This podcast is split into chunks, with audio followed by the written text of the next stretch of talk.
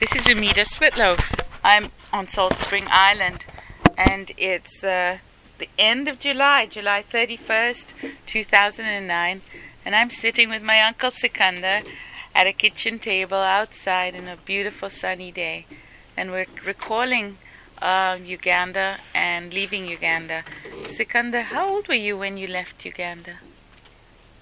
Oh, around around 40, I would say. Prime of your life. Absolutely.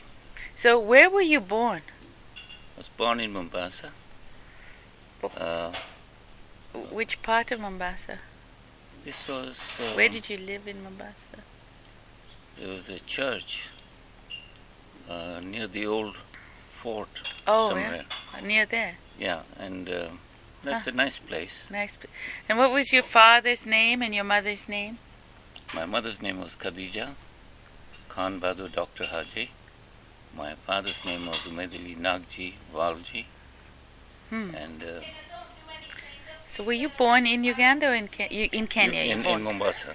and then you moved to Uganda when you were how old? Well, we moved to Kenya, Oh, to Nairobi, Huh. in the 1937. Huh. And we stayed there until 1940. Mm, we had a house just opposite City Park. Um, and then my father joined Pioneer Insurance Company. And uh, on the advice of the Aga Khan, and he established Pioneer in, in Kampala yeah. in the, in the 40s. So, when you were young, you went to school in Uganda then, and then you were uh, you trained. You you were one of the few that went on their own to study. And what did you study? I studied electronics Uh-huh. and uh, I'd done some courses before I went to Britain. And I had a great mind to be independent. And I felt that my knowledge was not enough to start a venture of my own. Hmm. But I was very anxious to be independent, uh, particularly when I noticed the uh, attitude from the British, the Hmm. white British on, uh, in Kampala, Mhm. and I was not fascinated with that. And I thought to myself that um, if I ever wanted to be successful, I had to be independent. And to achieve that, I had to increase my knowledge. And what I did was uh, work in several factories, Hmm. like Murphy Radio Factory in Welwyn Garden City. Oh, really? Yeah, and uh, the same time I worked there Huh. in their service department Hmm. to start with, and gained a lot of knowledge there. And in uh, time, whenever I had the spare time, I went for my further studies after I had finished my work. Wow. So you And did a combination work. Combination of that, Huh. and then um, Pye Limited. Uh, the um I had a letter on Pye Limited, who What's were Pye? very anxious. Pye, Oh, it's a company. oh, yeah, in Cambridge, Oh, okay. and um, they heard of me.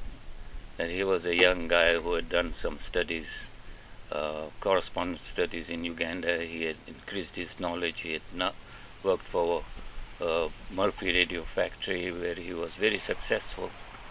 And um, they tested me out in uh, Pye Limited, and they said my knowledge was good enough to be a research development engineer. Oh, wow. So they took me in Uh, as a, an assistant uh, development engineer. And whilst that was in progress, I worked for Pye. I also attended uh, evening classes, uh, engineering classes, uh, where I did further studies and development studies. And uh, as I progressed in my I used to study up to. I used to finish my work at about five o'clock in the evening. mm-hmm. I used to get a break for half an hour, and Mhm. I studied up to 11 o'clock at night, Wonderful. And this is all in England. all in in in. So you in left Uganda as a young person, studied in England, came back, and I remember had an ele- electronics store called Electronics Limited. Electronics Limited. Um, so stereos. What did it sell? Uh, It was more specialized in sound, Sound. Okay. and um, I had a very sophisticated workshop. hmm The basis of that business was to be electronics is such a business where uh, there was a lot of cheating uh, going on. Oh, people weren't putting the, the equipment that they thought they were buying. No, they, when they, someone brought a, a, a product for service, Yeah, they'd rip them off. they ripped them off. Uh huh. And I decided that that was not the professional behavior and that uh, our charges were not low, but we were very honest on what we were doing.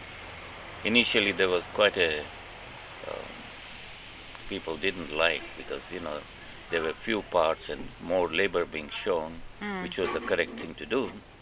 But her workmanship was very, very good. So I remember as a little girl going into that shop, and it was probably the first sound studio I've ever, I had ever been in. In the sound um, where you could actually listen to the best sound.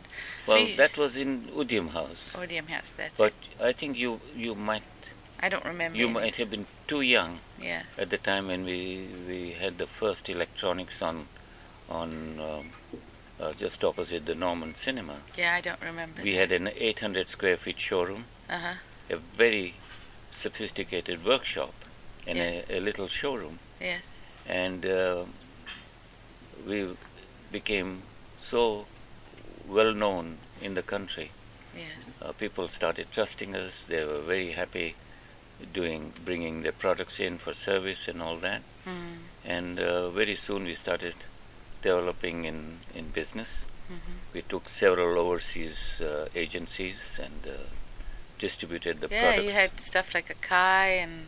we, we were Akai agents, Kenwood, Kenwood. food mixers, and Yeah. there were 25 different agencies we had. Wow. And uh, we distributed those products and serviced those products in the country. Isn't that fantastic? So I remember you as an innovative guy. First of all, you're doing the electronics, you, but you were also a boater because I love boating. You uh, played tennis, golf, and you married an English lady. Yeah, well, don't forget that whilst I was um, um, enjoying my engineering work, uh, service work, and all that, Mhm. I also had a British patent. Oh, oh, did you? I had a vibration sensing device patent, Oh, and I was the first person in the world to have developed uh, from a mechanical car burglar alarm system. oh, okay. I was the first person to develop an electronic sensor, which I patented. Yeah. and then developed uh, a transistor circuitry um which uh, backed up the uh, sens- sensor, and, and from that I developed the first electronic car burglar alarm in the world. That's pretty good. So I- totally innovative. Well, the sensor, Mhm. um, the Israeli government knew about this. The Israeli embassy Mm. came to know of this electronic sensor which had no contact points. And uh, the whole concept of the electronic sensor was that it was completely camber free. It had no context to make or break, but it was fully electronics. Uh, it sensed low frequency vibrations in vertical mode Mhm. and did the cancellation in the lateral mode Hmm. because the lateral mode was uh, not desired since it would be interfering uh, Mm. characteristics of the uh, the uh, So for us non-techies here, if you touch the car, it goes off. no, No? the point was that if there was a low frequency attempt, because whenever there was a, an attempt on a vehicle, it was uh, a sense sensor. It was a frequency vibration between two to seven hertz Oh, frequency, and that is what the sensor was tuned to. Oh my God, that's really sophisticated for those days. Yes. But what happened that uh, the Israeli embassy realized this and they called an engineer from Motorola. From Motorola? Yeah. And they um, ex- they uh, they showed interest in the sensor. Mhm. And I thought they they were